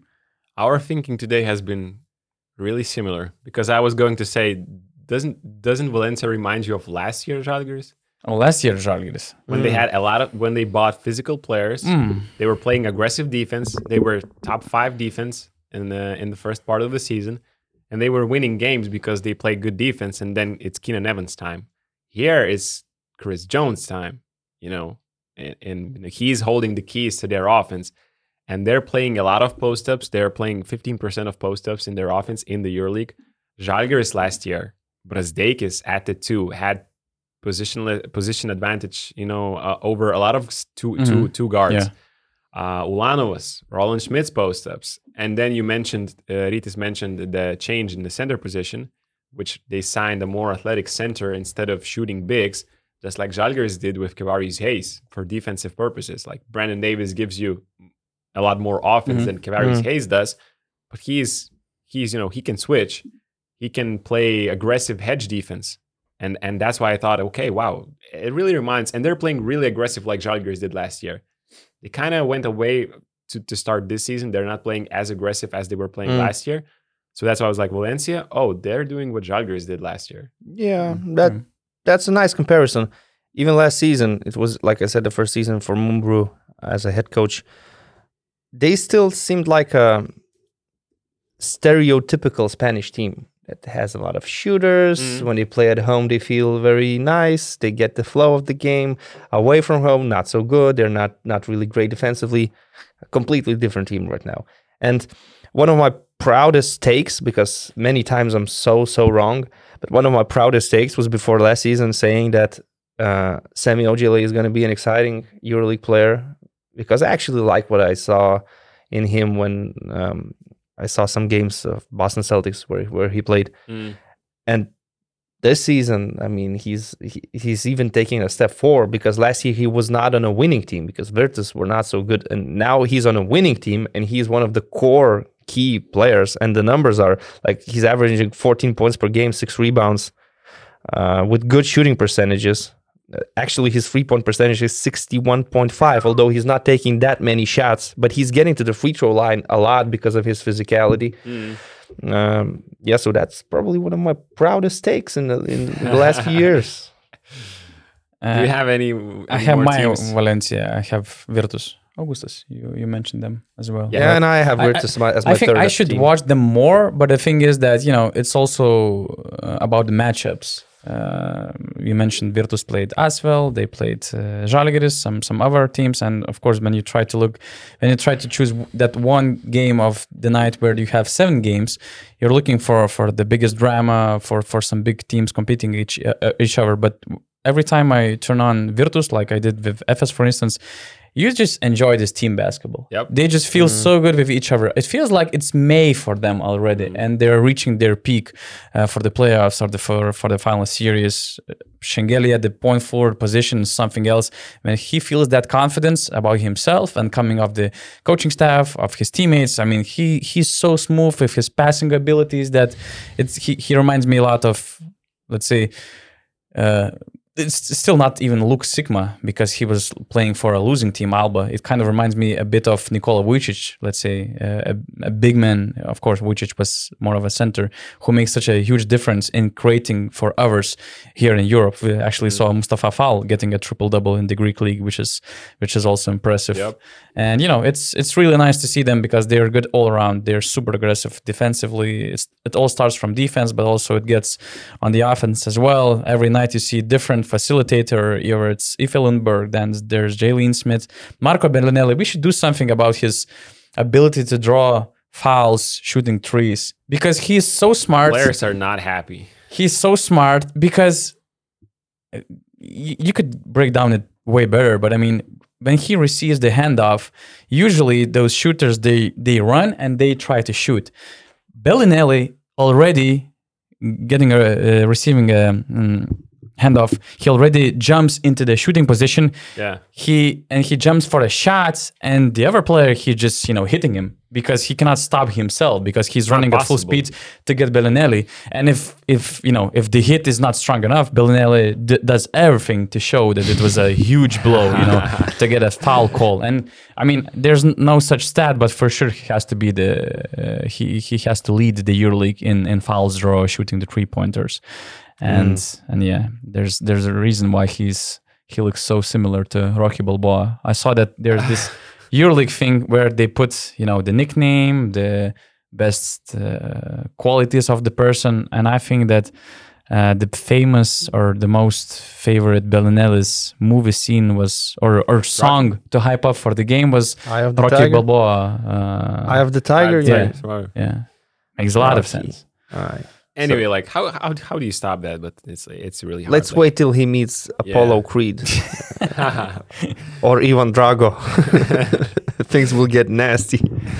anyway, Virtus is like Virtus situation um, would be like you know when uh, some NBA team gets like three national televised games before the season, so basically, or, or even one game per season. Sacramento Kings last year. Yeah, and and and all of a sudden they're so comparison. good, you want to watch them on national TV, but there are no games scheduled because nobody mm-hmm. expecting them to be this good.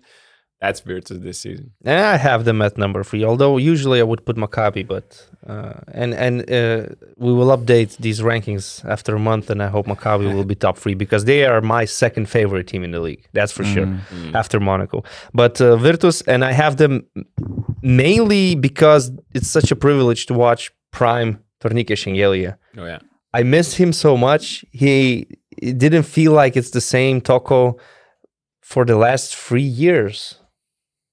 Ever since he left Vitoria. And now we're again seeing him not only in his prime, probably that's the best basketball he's ever produced. I mean, An be look at all the because- around stats he an has all right around now. power forward. team is is winning. Yeah. Yeah, and that's crazy because he was that close of joining Panathinaikos, and you know everybody thought that this situation for him was Mm. a potential upgrade, and now he ends up in a situation where Virtus is five and one. He's the and MVP who of knows, the month. maybe in Panathinaikos, because there are so many new players and they're they're a mess right now. Maybe we wouldn't be talking about Exactly. Shengelia uh, playing Mhm. the way he does Yeah. uh, f- for Virtus. Yeah, once again, how one slight change of Yeah. situation can change our perspective on I- I, players. I love what Eric uh, and, and Kendrick said on, on on the last podcast. Like there are no bad players in EuroLeague, but sometimes you're not in the right situation. yeah, That that is true. Uh, but speaking of bad situations, uh, can you rank? We have uh, PAO, Efes, Milan. Those I would say EuroLeague powerhouses that we saw potentially being successful this year, but now they end up themselves finding themselves in the bottom of the standings. Uh, could could you rank them in terms of how high hopes you have on them changing the momentum of the season, changing things around, and getting back to the at least top eight picture. You said PAO, Efes, Milan, Panathinaikos, and Efes, and Milan, just three teams. three teams. so hard here. We can include others, but Mm. I mean, Uh, let- even in let's- Partizan and Zvezda case, it's it's different. They're not at the s- standard of, of Milan, let's stick to Panathinaikos, these or three. Efes. Yeah, So you start because we we've been talking I've- too much. I've actually uh, I tried to reach out to some people who played against all of those teams because they could feel it, it better. Because me personally, I'm mad on basically all these teams for my own reasons. So I tried to get the perspective of the players who played against them, and I was surprised because I've just got few responses and somebody is saying that oh i don't believe in this milan team because they're just too old. Uh, they made bad bad core decisions. Uh, there's there's no chemistry in the team. You can see some bad body language uh, already.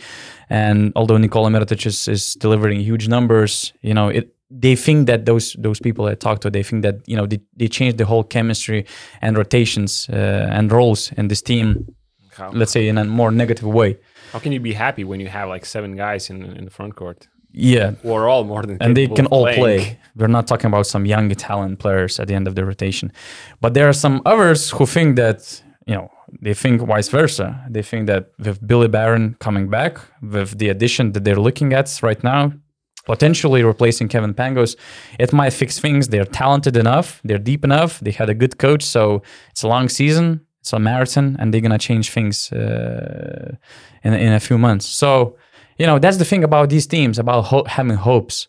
Milan is on the market. I heard it might be even not one but two backward players, and we're if we're talking about some big players, it's so hard to to predict anything. Panathinaikos they already they made their move, but we cannot rule out them from making any other signings. And Efes they're also looking for a power forward. They're still exploring players who are chasing NBA opportunities, uh, and I hope that means that it means also that they're patient with Erdem Can because if not, you know, they should sign somebody else to, to help them straight away. So I thought about it, and I I still think that Efes uh, organically they have more upside to change things. Not sure about PAO and Milan. Milan is just it's it's getting something you know not in what is not in our hands. Uh, and Panathinaikos, I'm not sure how this Ataman's approach on calling players out after losing games will work in a situation where players are not used to it. It's not like Vasilije Micic, Shane Larkin, and everybody else were used to him complaining and you know putting their names out in the press conferences. We're talking about a new team, new players. Juancho Hernangomez coming from the NBA environment, different approach. So not sure how it's going uh, going to play out uh, for him. I and I agree with you. I also have Efes from the from these three teams as the one I still believe in the most. I would put Panathinaikos at number two. Uh, it's a new team. They Yeah. had injuries. Uh, Kostas Sloukas, he's not injured. He's having some gastro problem, something like that. Like, Mhm. and He's in and out all the time. so you're without point guards. You signed Kendrick Nunn. He will need time. I don't expect him to straight away become the, the star of the show. Uh, so some players are playing out of position. Some players are probably even uncertain about their future in Panathinaikos. The team Yeah. is built from scratch. Eleven new players, new coach, new culture, new system. Everything is new, and Ill- injuries also are not helping. They lost two games in overtime. That was Olympiacos and Maccabi. So I have them at number two. And why I have Milan at number three is they are still a painful team to watch, even though there are some great players. Uh, they're getting points from Shavon Shields, they're getting points from Nikola Mirotic, but they're losing games.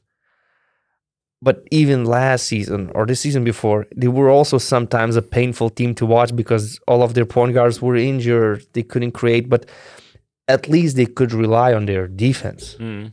And this season, I'm not even seeing that elite defense anymore. Some players are getting older. Some players are maybe not adjusting to what Coach Messina wants from them. Um, again, this Kevin Pango situation, they will have to sort it. They, they need a guard. Maodo Lo, his step back jump shot isn't working. Uh, it was working for him when he played in Germany, but now it's different. Uh, In- so in, in Milano, nobody can make a, a jump it's- shot it's- except this if you are Milan Mirotic on really. Shavon or Shields. Shields with his You remember last year? Fade away, Yeah, exactly. Do yeah, you remember that Virtus uh, Milano game that you highly, that you and I highly enjoyed? and, and there are plenty other examples. Devon Hall had a terrible shooting year. Um, Mm. Mitrou-Long, oh, everybody.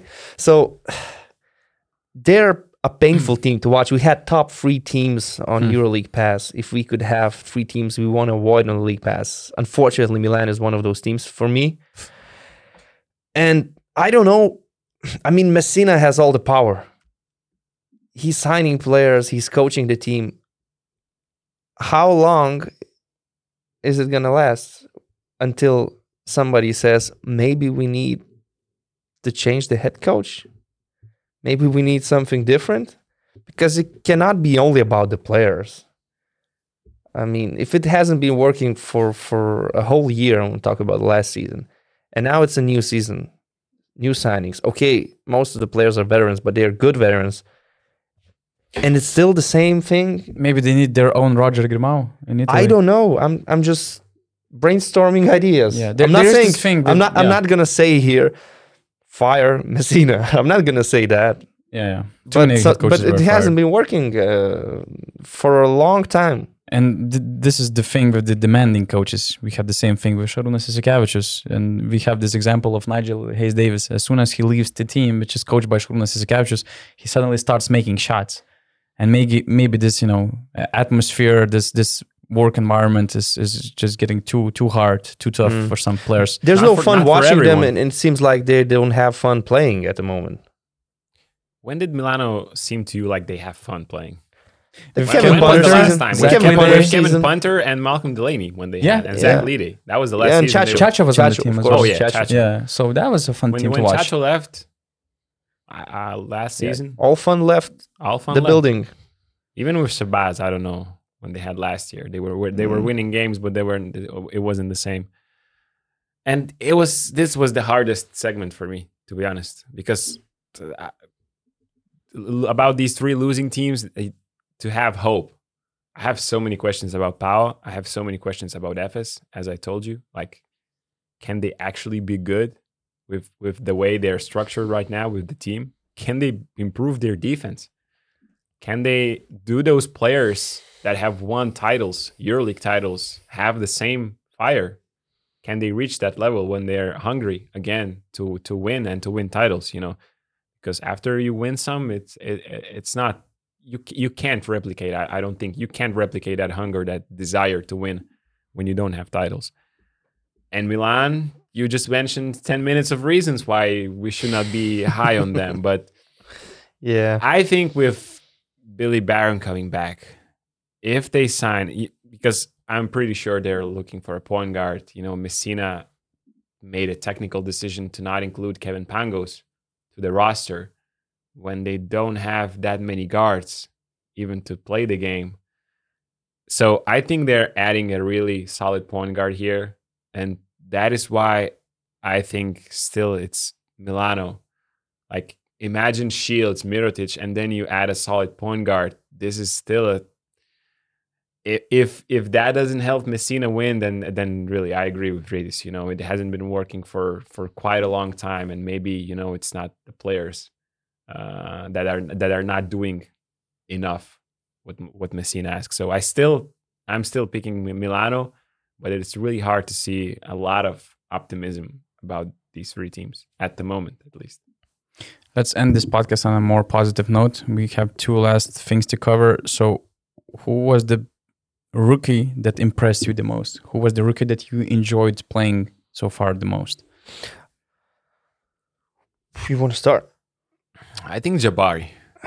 Okay, yeah, I mean, it's I don't know Sterling Brown that's a good or pick. Jabari, and I expected much more from Sterling Brown. I expected from Sterling Brown what I'm seeing right now, and I had really. Uh, we had low, low hopes for Jabari. You know, we didn't know his Mhm. knee situation. We didn't know how he's going to adjust. He seems to be doing doing just fine. I think he looks physically in shape. I'm really happy about it because he when he's running coast to coast, I, I can see why you know he was scoring 20 points in the NBA. Like you can see the difference from the European players in Mhm. the EuroLeague. I love to see that. When he gets the chance, he he has been knocking down those spot up three pointers in Barcelona system, occasional ISO and a, and a you know and a mid range. You're not asking him to replicate what Mirotic did and score 20 points Mm. every game. They have a completely different role, and I think he's fitting in just fine. So, and Barcelona have been Mm. winning. So I was like, Jabari, uh, Jabari had a quite successful, let's say, first month. The best thing is that that he's smart Mhm. and he's not here just to prove a point, just to get some stats or anything like that. He does what the team needs. Uh, if he needs to sit on a bench because somebody else is performing better that night, Mhm. uh, he's fine with it. and that's rare actually. Yeah. With with you know NBA players that that came over to Europe. Star and not, not just NBA Not players, not- star not- not borderline players, NBA high draft players. picks yeah, he was averaging 20 points like before you know, injuries before for injuries, Milwaukee. So yeah, I, I, great- I agree. I agree with you. that. I mean, we're getting closer to the point where I will have to apologize about my Jabari Parker takes me too. before the season. uh, although I'm gonna say Damien Inglis. Mm, yeah, that's a good pick. Good pick. Just, I mean, he again adds the physicality that Valencia wanted and versatility as well. Uh, he has a good jump shot. He loves taking those mid-range shots. At the same time, he can play in the post.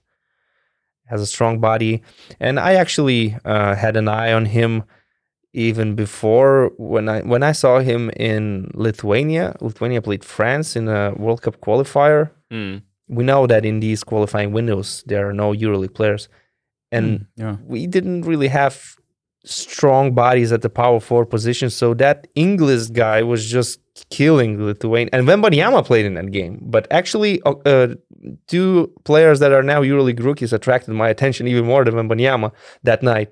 It was Inglis and Sylvain Francisco. and Sylvain Francisco, uh, Bayern Munich point guard. So I'm going to say Inglis. Of course, it helps that his team is winning. It's always easier to pick uh, a player from a winning team. I'm taking the guy who was at first we we all thought is he just here to to do some highlights dribbling the the ball like as he was a football player. What he was about to do here, he was going through this crazy Dusko transition period, and now suddenly he checks in for the Derby game, uh, the sixth minute of the game. He changed the momentum of the game he, with his energy, uh, with his mindsets, and Zvezda was on a path to, to win that game actually in, in, in Belgrade in Stark Arena. And then there's his second game playing uh, under Sfairopoulos in the EuroLeague, and he hits dagger three against uh, Bayern Munich. So so far, that's been a very impressive story to follow with, Iago dos Santos. And five favorites, your favorite all October lineup that you have.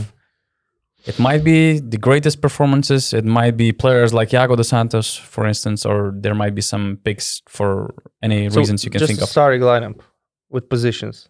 Yeah, yeah, Yeah. You're, f- yeah, yeah. So while Rytis think I can, I can go. I think first. Okay, Do it. Point guard, Keenan Evans. because of Just his so comeback. glad he he's playing at this level.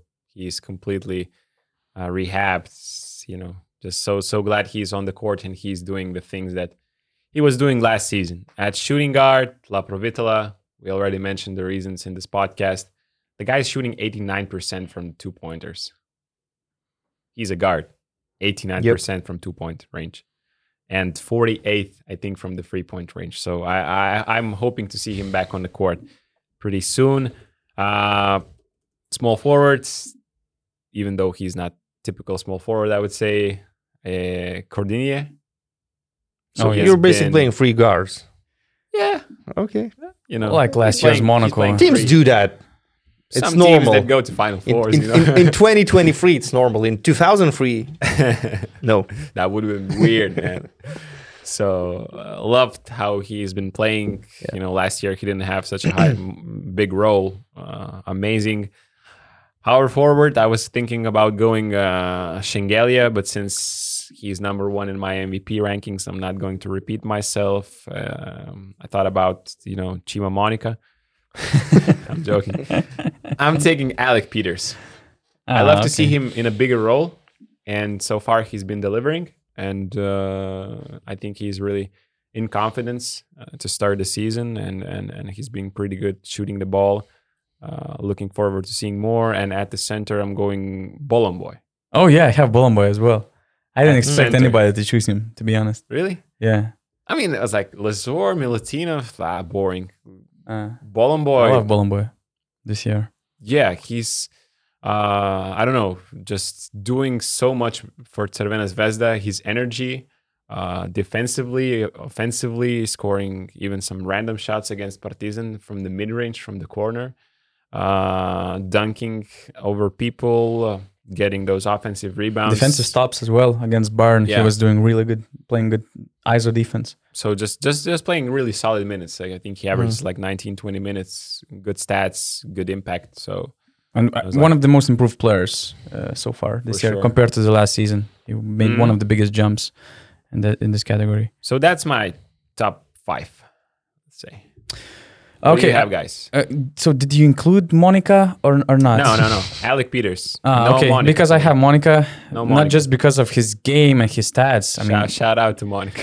he's crazy. I'm just doing it just to get some, you know, he gonna tag us on, on sure. Twitter and we will get more views because of that. So just for exposure reasons. No, Moneke is, is great. I mean, he's fourth best player in the EuroLeague by efficiency uh, and also fourth in points. That's crazy. 17 points per game. 17.3, right? 6.6 rebounds, uh, 0.8 blocks, 1.6 steals, 21.6 PAR. It's it's crazy. We're talking about the guy who couldn't find a role in Monaco last year because it was just a bad fit, and he was actually. I heard that there were some BCL, you know, teams considering him, and he really wanted to. He didn't care that much about the level. Let's say is whether it's a EuroLeague or in, in the NBA. He was about getting right opportunity to finally get playing time, solid role, and to feel himself. And you couldn't ask for a better situation in Baskonia. Now it just starts with team potentially winning more games to mm. make him more happy. But he's creating highlights. Those those funny moments with James Nunnally, Zach LeDay, and you know he's a highlight reel. He's enjoying the crowd and he's giving extra energy to to to, Euro, to the EuroLeague and Baskonia fans. So I have him, Bolomboy, and I will actually play three bigs in my lineup because I really like. One of the reasons why I also believe in Panathinaikos uh, improvement is Dinos Mitoglou and what he brings to the game. He had a really bad game against Barca, but the previous two, uh, first of all, the Derby game against Olympiacos in the Greek league, then there was a game against Maccabi. I think that they were supposed to win. He was he was really huge with his all around game, uh, with his effort. He, he's a difference maker, and it's a great. Uh, pro- I mean, he's a, he was in a bad situation. He missed one year and a half and now to see him performing at that level it's going to be really interesting to see what he's going to show mm-hmm. in the future and then Nick Calathes, i just love how he got himself back into the rotation uh, how he fits this uh, this team and the way he he he he, he play makes for this team is is something you know mm. beautiful mm. to watch uh, and uh, also Marius Grigonis uh, I don't feel good about him including two Panathinaikos players because we're talking about the losing team. But I just love Marius Grigonis' story. He was about he was asked to find a new team at some point of the off season. Then Panathinaikos suddenly changed their mind, and I think that now he's fourth Panathinaikos player in minutes.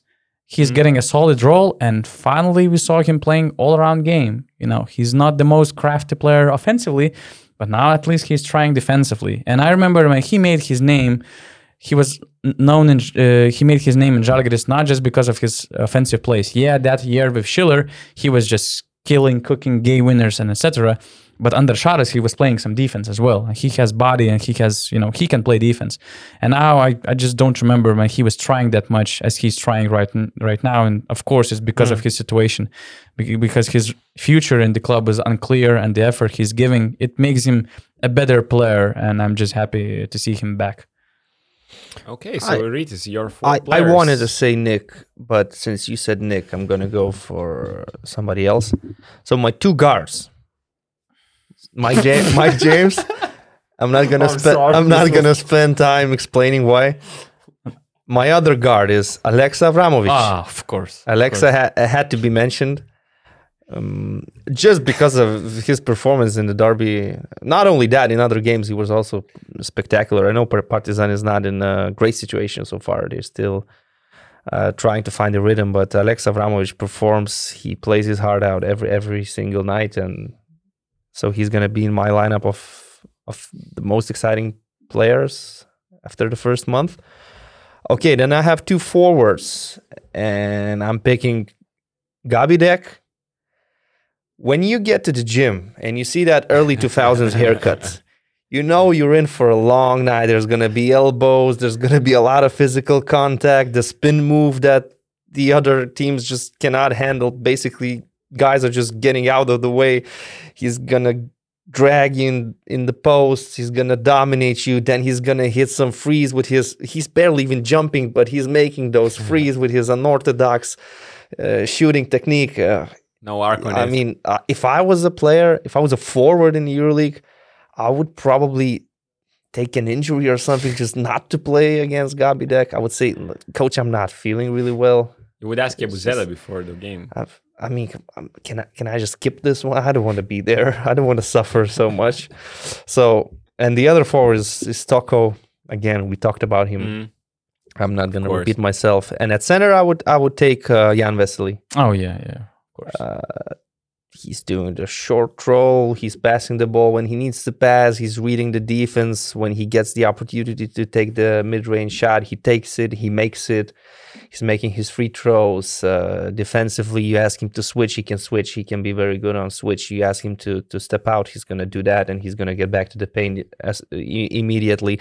Uh, I think people had huge expectations, let's say, for Willy Hernangomez to be the star player. Now they don't have Mirotic, so Willy might be the face of the team, the Eurobasket MVP. And people just kind of for, forgot that they still have Jan Vesely, mm, mm. and he's still really good.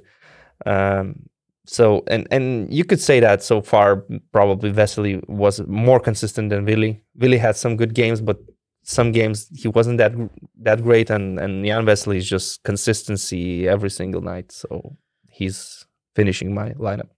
Nice. Okay, guys, thank you for watching.